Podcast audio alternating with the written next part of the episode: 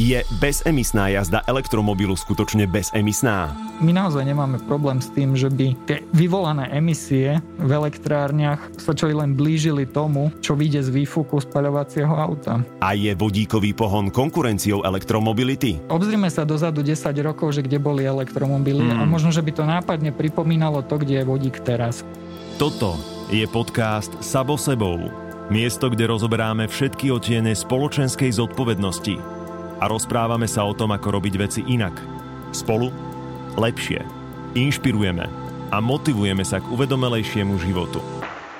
V tejto epizóde o environmentálnej náročnosti elektromobility v celom jej životnom cykle, od výroby cez užívanie až po likvidáciu. S Marekom Engelom, nezávislým analytikom Inštitútu environmentálnej politiky. My sme zaznamenali veľmi veľký posun v energetike a v priemysle. No len jeden problém je, že v tomto ohľade sú autá v podstate ako Briti, idú v protismere. Niekde ušetríme, ale tým, ako sa zvyšuje intenzita tej dopravy, tak tam sa zase pridáva. Ja som Mišo Sabo a vy, vítajte pri počúvaní. Na úvod moja obľúbená otázka, aj keď nie vždy je publikovaná. Ako ste prišli na nahrávanie tohto podcastu? Mm, verejnou dopravou samozrejme, ale elektrickou, aby som bol úprimný. Perfektné. Ja by som na tom ani neprišiel, keďže nemám vodičák, nemal som nikdy o ne záujem. Čiže naozaj v tomto momente platí, že ste totálne nezávislí Presne tak. No a teraz iné tie dôležité otázky. Kde má elektromobil výfuk a potom čo s tými batériami? To je jedna najzaujímavejšia a druhá najčastejšia otázka o elektromobilite, ktorú dostávam.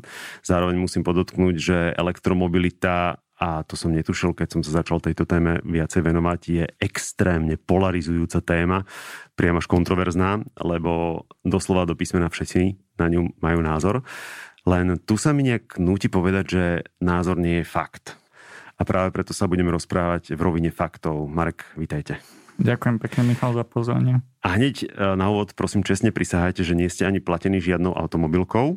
Nie som platený žiadnou automobilkou. A nie ste ani motoristický novinár. Nie som ani motoristický novinár. Ste analytik nezávislého analytického útvaru Ministerstva životného prostredia. Ten útvar, ak to správne čítam, má za úlohu posudzovať riešenia a hľadať environmentálne najvýhodnejšie varianty? Áno, presne tak. A ktorú otázku vy osobne dostávate najčastejšie o elektromobilite? Presne e, tú, ktorá sa týka energetického mixu krajiny. Teda ľudia sú si vedomi toho, že nemá to síce výfuk, ale napriek tomu existujú nepriame environmentálne vplyvy, ktoré e, sú spôsobené tou samotnou prevádzkou. Mhm, k tomu energetickému mixu Slovenska sa dostaneme. Ale začnem infografikou z portálu travelandmobility.tech.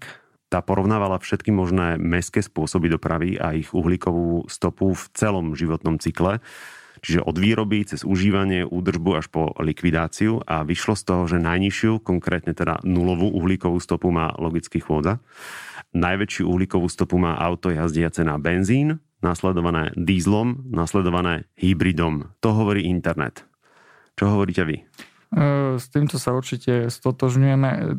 Treba začať od pešej dopravy a potom cez nemotorovú, ale samozrejme ľudia majú objektívne dôvody, prečo potrebujú aj využívať automobilovú dopravu. A v poslednej dobe sa teda výrazne rozšírili alternatívy v rámci tejto automobilovej dopravy a napriek tomu, že ešte pred pár rokmi to mohlo byť vnímané ako relatívne kuriózna vec alebo e, niečo veľmi zvláštne alebo taká hipsterčina, tak e, za tie roky ten vývoj tak pokročil, že dneska už ide o technológiu, ktorej taká nejaká trhová difúzia výrazne akceleruje. Čiže stáva sa to o mnoho využiteľnejším v bežnom živote, ale samozrejme aj s niektorými úzkými miestami, o ktorých sa, verím, ešte budeme rozprávať. Mm. Hlavne je to práca v procese. A aj tie autá so spaľovacími motormi, keď sa začali používať, tak povedzme si otvorene, to boli na začiatku totálne prasce, len vtedy si tie environmentálne dopady nikto nevedel, ani nechcel možno, ani nebolo potrebné si to pri aktuálnych vedomostiach, ktoré vieme a spätne, keby sme ich aplikovali, vtedy si to neuvedomovali. Čiže aj tá elektromobilita a aj vodík, o ktorom sa budeme rozprávať, ako hovorím, je to práca v procese a treba to len cizelovať. Čím je výroba elektromobilov najzásadnejšie odlišná od výroby aut so spaľovacími motormi? No, predstavme si to tak, že tu máme také nejaké stvorenie, ktoré má trošku iné vnútro. Jednoducho tá kompozícia toho stroja je iná. E, má to aj svoje veľmi príjemné a pozitívne e, stránky pre vodičov, ktorých poviem, ale najprv teda v princípe tie isté funkcie, to znamená uviesť to vozidlo do pohybu, plnia iné komponenty. Kým v klasickom aute je viac častí a hlavne takých, ktoré e, vykonávajú prácu a teda prenášajú nejaký pohyb a energiu, tak elektromobil je v tomto ako jednoduchší, keď ho tak rozpitváte. Čiže ten pohon jednoducho tým aj, že je jednoduchší, tak z toho vyplýva ten významný jeden benefit, že je to v priemere menej nákladné na údržbu pre spotrebiteľa. Ako veľmi je náročná výroba elektromobilu v porovnaní so spaľovákmi? No, tu je jedna vec, na ktorú treba myslieť a vždy bude na pozadí toho, o čom sa bavíme, že tu ešte stále nie sme úplne v tej fáze tej výroby vo veľkom, to znamená tých nejakých úspor z rozsahu. Tá výroba a vôbec vlastne všetko, o čom sa bavíme, sa v nejakej miere alebo vo veľkej miere bude točiť okolo batérií, pretože tu je ten najzásadnejší rozdiel, že to je jednak e, najnákladnejšia časť elektromobilu, a jednak je to aj tá, kde zaznamenávame tie najvyššie environmentálne dopady z výroby. Ale tu zase treba povedať, že tak ako ste povedali, Michal, že to je work in progress a tu sa veľa zmenilo, lebo kým ešte pred pár rokmi napríklad nákladovosť výroby batériových článkov dosahovala okolo 700 amerických dolárov na kilowatt hodinu, tak e, posledné dostupné dáta z Bloomberg New Energy Finance hovoria, že to bolo okolo 130 aj niečo na kWh za minulý rok. Mm-hmm. A zároveň vždy sa čakalo na to, že kedy konečne príde ten bod zlomu, že a on bol vypočítaný zhruba tak, že ak sa dostane tá priemerná cena článkov na 100 dolárov za kWh, to je ten bod zlomu, že vtedy už sú elektrické autá a konkurencie schopné cenovo. Okay. Ale toto má aj druhú stránku a to je tá environmentálna. Aj tam sa zaznamenal e, veľký posun. Tu strašne záleží na tom, kde to vyrábate. E, je známe a je to aj politická otázka, že výroba batérií sa koncentruje v azijských štátoch, kde ale ten energetický mix nie je veľmi ideálny.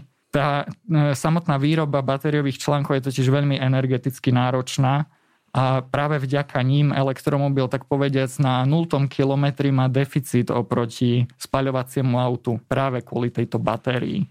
Nie, že by nemal problém ten deficit dohnať, ale on tam na začiatku je. No ale teraz, tým, že vznikajú iniciatívy e, v Európe a že sa pustili výrobcovia do investícií tu, tak e, je predpoklad, že teda ďalej sa významne zredukuje environmentálny vplyv, či už ten z hľadiska emisí skleníkových plynov alebo prípadného znečistenia a narábania s odpadom že sa zredukuje práve tým, že sa to bude robiť tu blízko spotreby a za veľmi alebo minimálne o mnoho priaznivejšieho energetického mixu. Uh-huh ako rýchlo dokáže elektromobil priemerne vykompenzovať ten svoj deficit.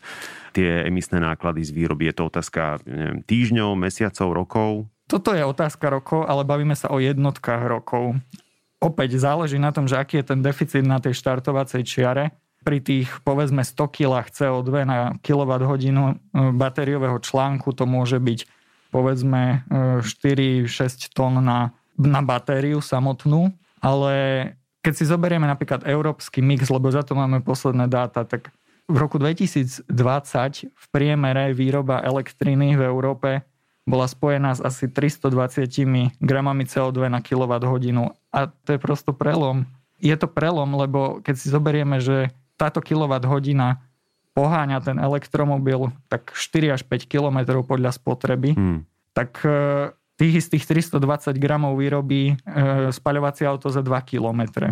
Čiže tam dochádza k významnej úspore.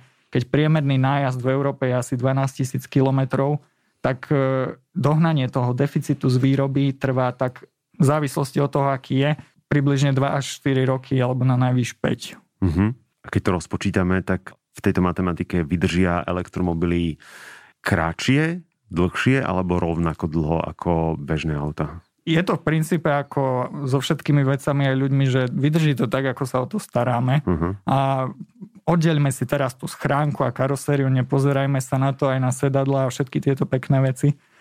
Opäť raz záleží na tom, že ako sa človek vlastne správa k tej batérii, pretože to je to, kde je najvyššie riziko, že jednak mu stupnú náklady a jednak, že sa prejavia nejaké negatívne environmentálne vplyvy. Že na to sa koncipujú silné odporúčania, ako napríklad manažovať tie nabíjacie cykly tak, aby sme predlžili tú životnosť.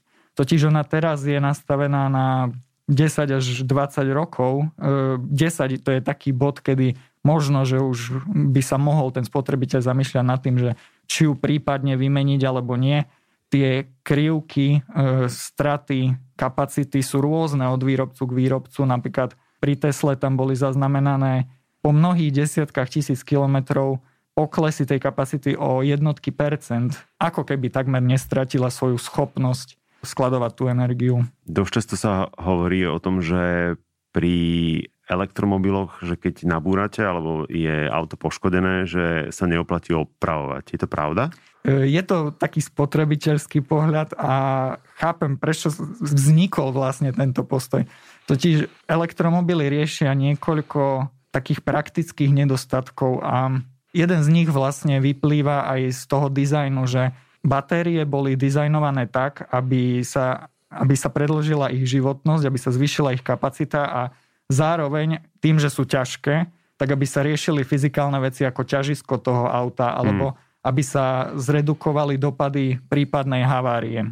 No ale problém je ten, že keď elektromobil nabúra, tak e, je pomerne vysoká pravdepodobnosť, že aj keby sa to netýkalo nutne tých batériových článkov, tak by možno bolo potrebné pre účely tejto opravy ich napríklad vybrať. A to je dodatočná práca a to sú dodatočné náklady. A druhý problém je, a on súvisí vôbec s nábehovou krivkou týchto elektromobilov, že to je strašne prudký rast a my mhm. vieme, čo nás čaká asi o 10 rokov, ale nie sme na to úplne pripravení. A súvisí to aj s opravami a s údržbou v tom zmysle, že napríklad v Spojenom kráľovstve približne len 2% automechanikov majú vôbec kvalifikáciu na to, aby opravovali elektrické auta. Chápem. E, je to rizikový biznis, je to prosto iná architektúra toho auta, čiže my sa vlastne musíme pripraviť na to, aby sme boli schopní ich opravovať.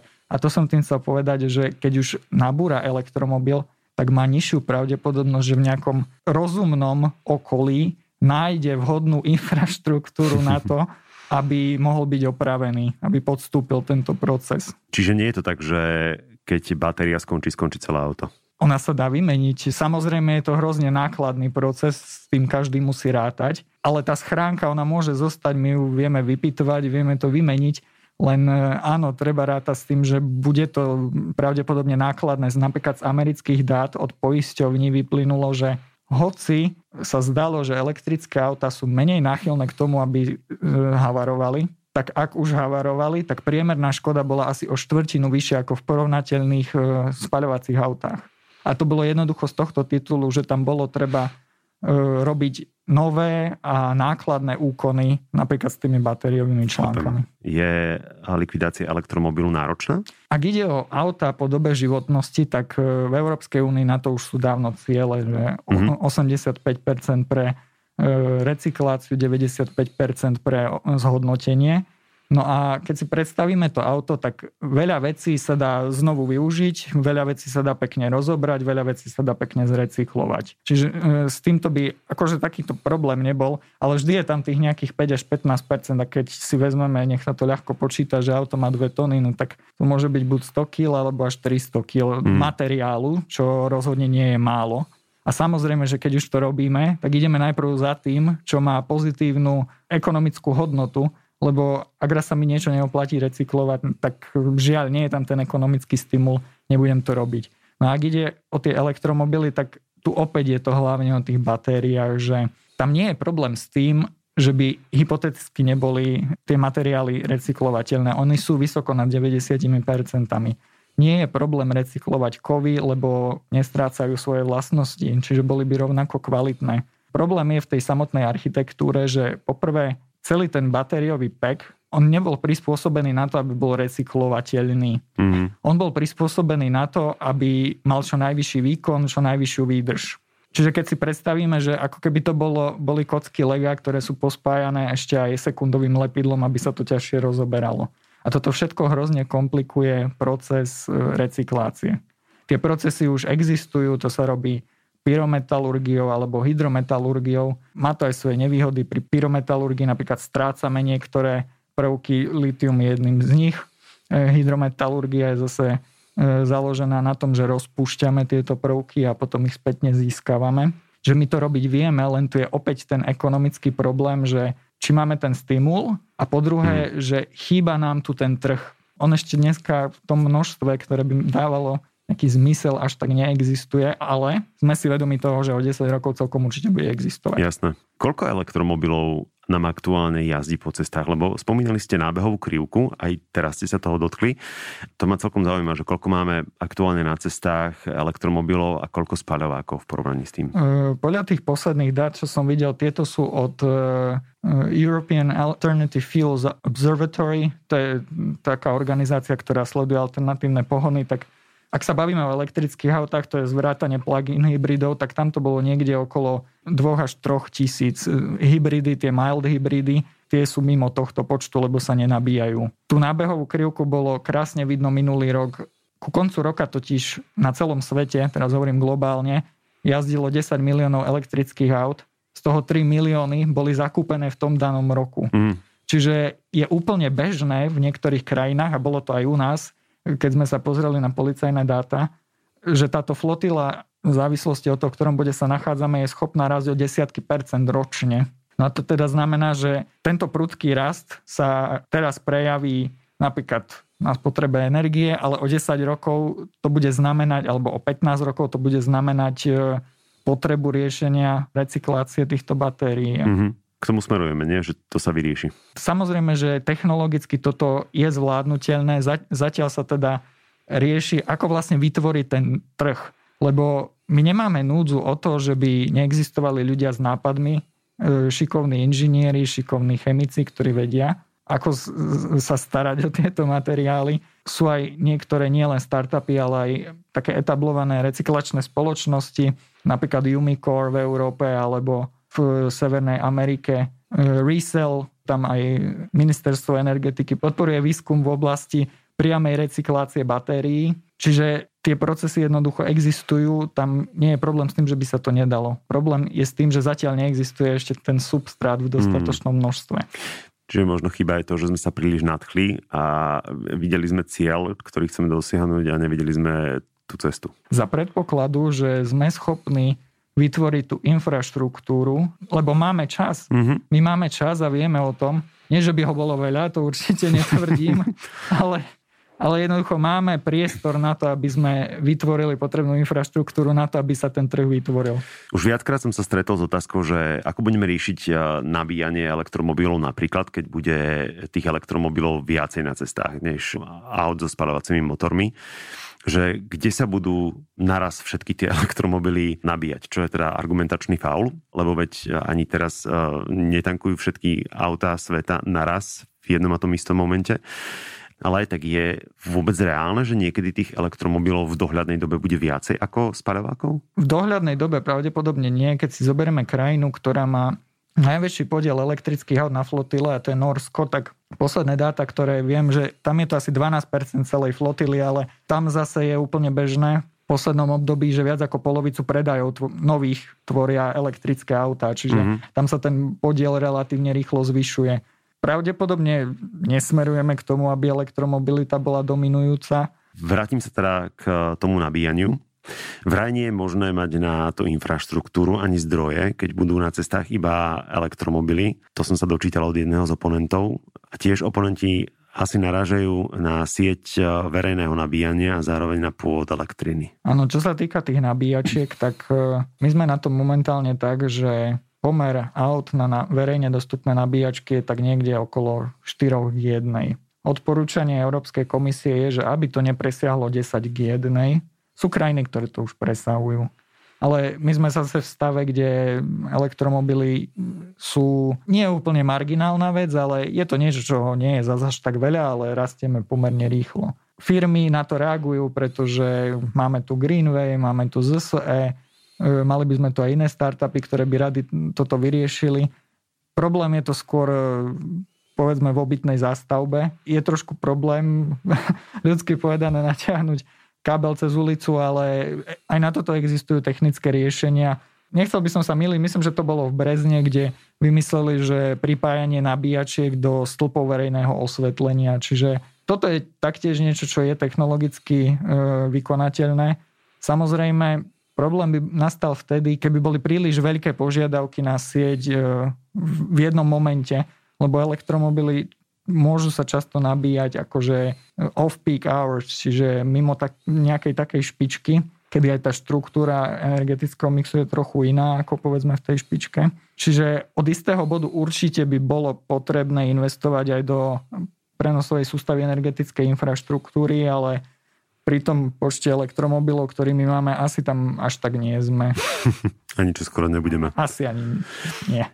Kľúčová otázka je bezemisná jazda elektromobilu naozaj bezemisná? Tu je v tomto prípade palivo elektrina, čiže áno, ten dopyt sa prenáša do elektrárny. Toto nie je niečo, s čím by sme mali na Slovensku problém, lebo keď som povedal, že Priemerná emisná intenzita výroby elektriny v Európskej únii bola niekde okolo 320 gramov CO2 na kWh, tak podľa toho istého zdroja na Slovensku to bolo 114. Hmm. Čiže týchto 114 gramov by potiahlo elektromobil 4 až 5 kilometrov. Organizátor krátkodobého trhu s elektrinou ten o rok predtým reportoval číslo niekde okolo 190. To je stále málo, lebo náš energetický mix, nadpolovičné zastúpenie jadra, máme tam hydroenergiu, Uhlie jednoducho je na ústupe, čiže... OZE na vzostupe. A OZE na vzostupe relatívne. Čiže tu je predpoklad, že toto bude ešte naďalej klesať. My naozaj nemáme problém s tým, že by tie vyvolané emisie v elektrárniach e, sa čo i len blížili tomu, čo vyjde z výfuku spaľovacieho auta. Mm-hmm. Čiže keď sa niekto spýta, kde má elektromobil výfuk, tak na Slovensku je najčastejšia odpoveď, čo Jaslovské Bohunice a Mochovce? Asi by sme tak povedali, áno, v jadrových elektrárniach.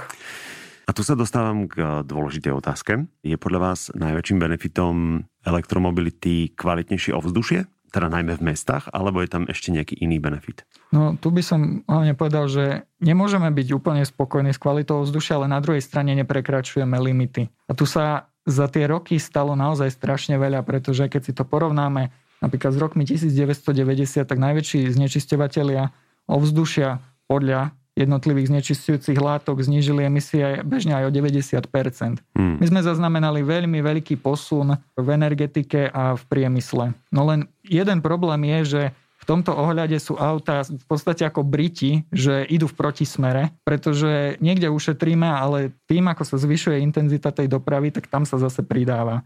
Ak ideme po jednotlivých e, znečistujúcich látkach, tak pri prachových časticiach alebo pri oxide uholnatom doprava sa na tom podieľa asi 10%. Jediné, kde má taký naozaj významný podiel, tak to sú oxidy dusíka, kde je to cez 40%. Ale to súvisí najmä teda s naftovým pohonom. No a samozrejme elektrické auta emisie z výfuku nemajú, ale nie je to až také jednoznačné pri prachových časticiach z jedného dôvodu. Tam totiž ide o to fyzické opotrebenie, o ten fyzický kontakt. E, OECD konštatovala, že bežné elektrické auto pri PMK 10 emituje tak o 5 až 9, 19 menej ako porovnateľné spaľovacie. No ale ak ide o tie jemnejšie častice PM2,5, tak tie ľahšie autá síce ešte stále znižujú tieto emisie, asi 11%, ale ak sa bavíme o ťažších elektromobiloch, tak tie môžu dosiahnuť dokonca o 3 až 8% vyššie emisie prachových častíc 2,5 ako porovnateľné spaľovacie auto. No a tiež to má taký prozaický dôvod, že kde má to auto ťažisko a že je relatívne ťažšie, tak síce vďaka rekuperácii sa relatívne zbavíme časti e, opotrebenia brzd, hmm. ale nezbavíme sa opotrebenia pneumatík a nezbavíme sa opotrebenia ciest. Tu vznikajú tieto emisie, ale keď sa to spriemeruje, tak konštatuje sa, že sú pri najhoršom porovnateľné ako spaľovacie auta. A je to samozrejme, že dôležitá otázka v mestách, lebo niektoré meracie stanice, ktoré občas vykazujú vyššie koncentrácie, než je povedzme nejaký dlhodobý priemer, tak našli by sme ich napríklad na Trnavskom mýte. Mm. alebo v Košiciach na Štefánikovej, to sú presne dopravné tepny. To sú také líniové znečistenia práve kvôli tomu, že je tam veľmi intenzívna doprava. No a tohto by nás teda elektromobily aspoň šťastie zbavili keď ste sa pýtali Michal na ten benefit, tak jeden ja tam vidím a mňa strašne mrzí, že sa to dokonca považovalo za nevýhodu, že oni sú tak krásne tiché. A to je super, ale dokonca sa z toho stala nevýhoda, lebo ľudia chodia po pamäti a orientujú sa sluchom, je to v poriadku, len zabudli dávať pozor. Pozerajú do telefónov. Áno, takže mohli vzniknúť aj kolízne situácie len z tohto titulu a to je škoda. Áno, je to jeden z najväčších benefitov pre mňa osobne. Neviem, že či dokonca nie je najväčší benefit, lebo ja si to plachtenie neskutočne užívam, ale stretol som sa x krát so situáciou, že som musel buď ja veľmi aktívne brzdiť, alebo to auto muselo tak narýchlo dobrzdiť, lebo niekto si kráčal a nepozeral ani doľava, ani doprava, sluchadla v ušiach a podobne a vznikajú tam teda aj veľmi vtipné situácie, napríklad v podzemných garážach jedna slečna sa tak pozrela a bola v jemnom šoku, lebo si myslela, že vlastne ju prenasledujú mimozemšťania kvôli tomu vzvuku. Úsmevné. Dobre, a teraz ošemetná záležitosť, batéria elektromobilov. Ako dlho vydrží? Sú dizajnované tak, aby vydržali aspoň tých 10 rokov. Keď si zoberieme, že od krajiny ku krajine môže byť priemerný nájazd 12-15 tisíc kilometrov, prípadne viac, povedzme v Spojených štátoch, kde je to kultúrna záležitosť. Ale 10 rokov vydržia takmer určite, samozrejme s ohľadom na to, ako sa o ne staráme. No a potom je na mieste otázka, že čo ďalej, že či teda ešte tá kapacita je dostatočná, aby ten komfort bol relatívne zachovaný alebo je potrebné pristúpiť k výmene a teda nájsť tejto batérii nový zmysel života. Sú dizajnované na stovky nabíjacích cyklov, niektoré dokonca až tisíce, to asi každý pozná tú historku o tej batérii Tesly, ktorá bola na ak sa nemýlim, 4000 nabíjacích cyklov a bolo to milión míľ, čiže v ľudských jednotkách milión 600 tisíc kilometrov, čo niečo, čo asi úplne neprejazdíme. Možno za niekoľko životov áno, ale Čiže technologické riešenia na toto určite sú. Potom je dôležitejšie, že čo sa s tým robí ďalej. Čo sa s tým robí ďalej? Lebo väčšina ľudí si môže myslieť, že keď to skončí v tom aute, tak to skončí definitívne. Ale už sme načrtli v rozhovore skôr, že tam existuje, alebo je tam vízia aj toho druhého života. Áno, áno. Existuje tu spôsob, ako opätovne využiť e, túto batériu v o mnoho menej zaťažujúcom prostredí. Jednoducho využiť ju znova ako batériové úložisko napríklad v domácnosti alebo tam, kde je to potrebné na vyrovnávanie sústavy. A tu je jedna výhoda, že je to o mnoho menej náročné na tú samotnú batériu, lebo to konštantné nabíjanie to práve prispieva k znižovaniu jej kapacity. Vysoká teplota k tomu prispieva. Nabíjanie z 0 na 100 k tomu veľmi prispieva. Mm. Čiže takáto doplnková funkcia týchto batérií môže pridať odhadom aj okolo 5-6 rokov prípadne. No ale samozrejme aj toto sa raz skončí, že to konečnou zastávkou pre batériu by malo byť recyklačné zariadenie. Cez 90% sa dá využiť? E, áno, ak ide najmä o kovy, tak tam je recyklovateľnosť vysoko cez 90, ale nie nutne to znamená, že existuje finančný dôvod, prečo by to ten recyklátor robil. Ak ide napríklad o litium, o ktorom sa veľmi bavíme, tak je tak 5 krát lacnejšie e, zakúpiť surovinu, než zakúpiť recyklát. Čiže tam napríklad do toho vôbec nebol záujem. Iné to bolo pri kobalte, ktorý má problémy s tým, že jeho dodávky nie sú diverzifikované viac ako polovica je z jednej krajiny a to je ešte aj konfliktná krajina, takže tu máme isté reputačné rizika. Uh-huh. Čiže tam ten záujem bol o mnoho vyšší. V princípe to, čo je na katóde, čiže klasické NMC, nikel, mangan, kobalt, tak toto je to akože najcenejšie, čo sa z toho dá vytiahnuť. Samozrejme, tie procesy sú také, že často z toho vzniká niečo, čo oni volajú black mass, čierna masa. To je taký mix týchto kovov a on sa potom musí chemicky rozdeliť. Mm-hmm. Sú to všetko jednoducho náročné procesy aj energeticky a a nie vždy tam musí byť, hovorím, zaručený ten ekonomický stimul, aby, aby to ten recyklátor robil. A čo bude stimulom, keď bude tých batérií na recyklovanie veľa? Ak ich už bude veľa, tak bude mať pravdepodobne väčší zmysel ten trh vôbec vytvoriť. A zároveň my sme si vedomi jednej veci, a to je veľmi dobré, že sme si jej vedomi, že prírodné zdroje sú vyčerpateľné. A, a pla... to, tam by som si dal pozor, či sme si toho vedomi. a platí to najmä pri týchto kovoch a sme si vedomi aj toho, že ich zásoby sú často koncentrované v niekoľkých krajinách alebo v niekoľkých oblastiach. Môžu to byť e, aj nestabilné oblasti, môžu to byť konfliktné oblasti. Čiže jednoducho v záujme všetkých, ktorí sú zapojení do toho reťazca, aby sa vytvoril uzavretý kruh, ktorý dobre, dajme tomu, že vyextrahuje tie minerály, ale potom už ich bude väčšine točiť dookola. Mhm. Čiže pred výrobňou batérií bude recyklačná linka. Áno, tak to by bol ideálny stav, keby bolo všetko toto lokalizované tak mm. na mhm. jednom mieste. OK. A aj pri tých kovoch sme vo finále, alebo je tam vízia toho, že tie drahé kovy, ktoré sú používané práve teraz, môžu byť nahradené v budúcnosti niečím iným? No, ak ide o tú chémiu, tak nie sú Lion baterky tie jediné na svete. Samozrejme, tých možností je veľmi veľa a aj to NMC sa môže kombinovať v rôznych pomeroch. Niektorí dávajú pomerne veľké nádeje, čo som tak e, čítal rôzne rozhovory do batérií na báze napríklad sodíka, mm. že v princípe čokoľvek, čo sa javí ako vhodný nosič, tak e, bude asi vítané. Čím dostupnejšie to bude, tým to bude lepšie. Čím recyklovateľnejšie to bude, tým to bude lepšie. Len e, vždycky treba prekonať jednoducho niektoré fyzikálne, chemické prekážky. Mm-hmm. A mhm. technologické samozrejme. Jedna vec je, keď už sa teda rozprávame o chemii, spor elektromobilita versus dízlové a benzínové agregáty, no ale potom je tam ešte jeden spor a ja neviem teda, že či to nie je taký zbytočný spor preto, aby nejaký spor bol. To je elektromobilita versus vodík. Podľa vás je to naozaj spor, alebo sú to dve riešenia toho istého problému, rozumej problém s fosilnými palivami? Alebo tieto dve riešenia, elektromobilita a vodík, vedia koexistovať ako možná budúcnosť? Mňa by aj možno mrzelo, keby sa niekedy redukovala debata na to, že máme dve možnosti, vyberme si jednu z nich, lebo ich je vždycky o mnoho viac. A ak ide o tieto, tak e, je pravda, že ak ide o automobily, tak vodík nebol príjmaný až tak veľmi priaznivo, pretože aj on má svoje limity a má svoje vlastnosti, ktoré predurčujú jeho relatívne nedostatky. Nevýhodou tohto plynu je to, že je potrebné ho poprvé vyrobiť nejakým spôsobom, o ktorom ešte poviem, a po druhé stlačiť.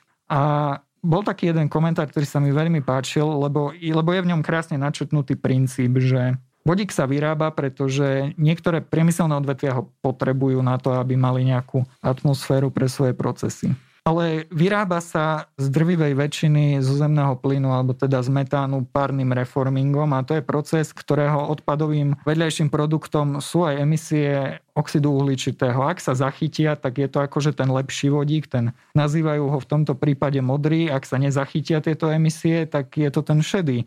Inými slovami, ten princíp je v tom, že my najprv využijeme energiu na to, aby sme vyrobili z fosílneho paliva vodík, potom využijeme energiu na to, aby sme vodík stlačili a potom využijeme vodík na to, aby sme vyrobili energiu. Je tu taká otázka, že či je tam nutné mať tohto prostredníka, lebo prirodzenejšie znie, že no tak e, dajme auto do nabíjačky a celý vodík z tohto cyklu vyhodíme. No a dôsledkom je, že momentálne je to veľmi drahá alternatíva a dokonca kvôli týmto procesom e, vykazuje výrazne nižšiu energetickú efektívnosť, kým elektromobil sa v tomto môže šplhať aj k 80% v celom procese. Vodíkové auto niekde okolo 40 z tých údajov, čo som videl, tam sú jednoducho veľmi, veľmi veľké straty.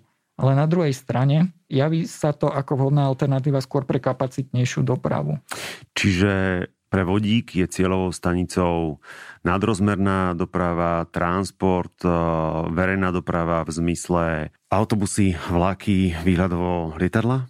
Ja by sa to hodnejšie, ale na druhej strane ja by som určite nechcel nikoho a nič pochovávať, pretože Môžeme sa na to aj pozrieť tak, že tak obzrime sa dozadu 10 rokov, že kde boli elektromobily mm. a možno, že by to nápadne pripomínalo to, kde je vodík teraz. Samozrejme. A aj slovenskí vedci sa napríklad veľmi angažujú vo výskume materiálov, ktoré by sme mohli použiť na to, aby boli tie nádrže o mnoho bezpečnejšie a aby sme vedeli ten vodík lepšie stláčať. Čiže podľa mňa to nie je odsúdené na zánik, ale teraz sme v štádiu, že hľadajme teda tie technické riešenia, ktoré nám umožnia to dostať povedzme aj do aut. Ale skôr je tu problém v tej výrobe, pretože kým sa neodpútame od toho, že by sme to vyrábali teda napríklad z toho metánu, tak e, to bude mať veľmi vysoké tie vyvolané emisie. No a na druhej strane niektorí tvrdia, že ten zelený vodík, ktorý by sme chceli, tak e, že pravdepodobne nebude kapacita vo výrobe na to, aby sme tak povediať zvenovali pozornosť ešte aj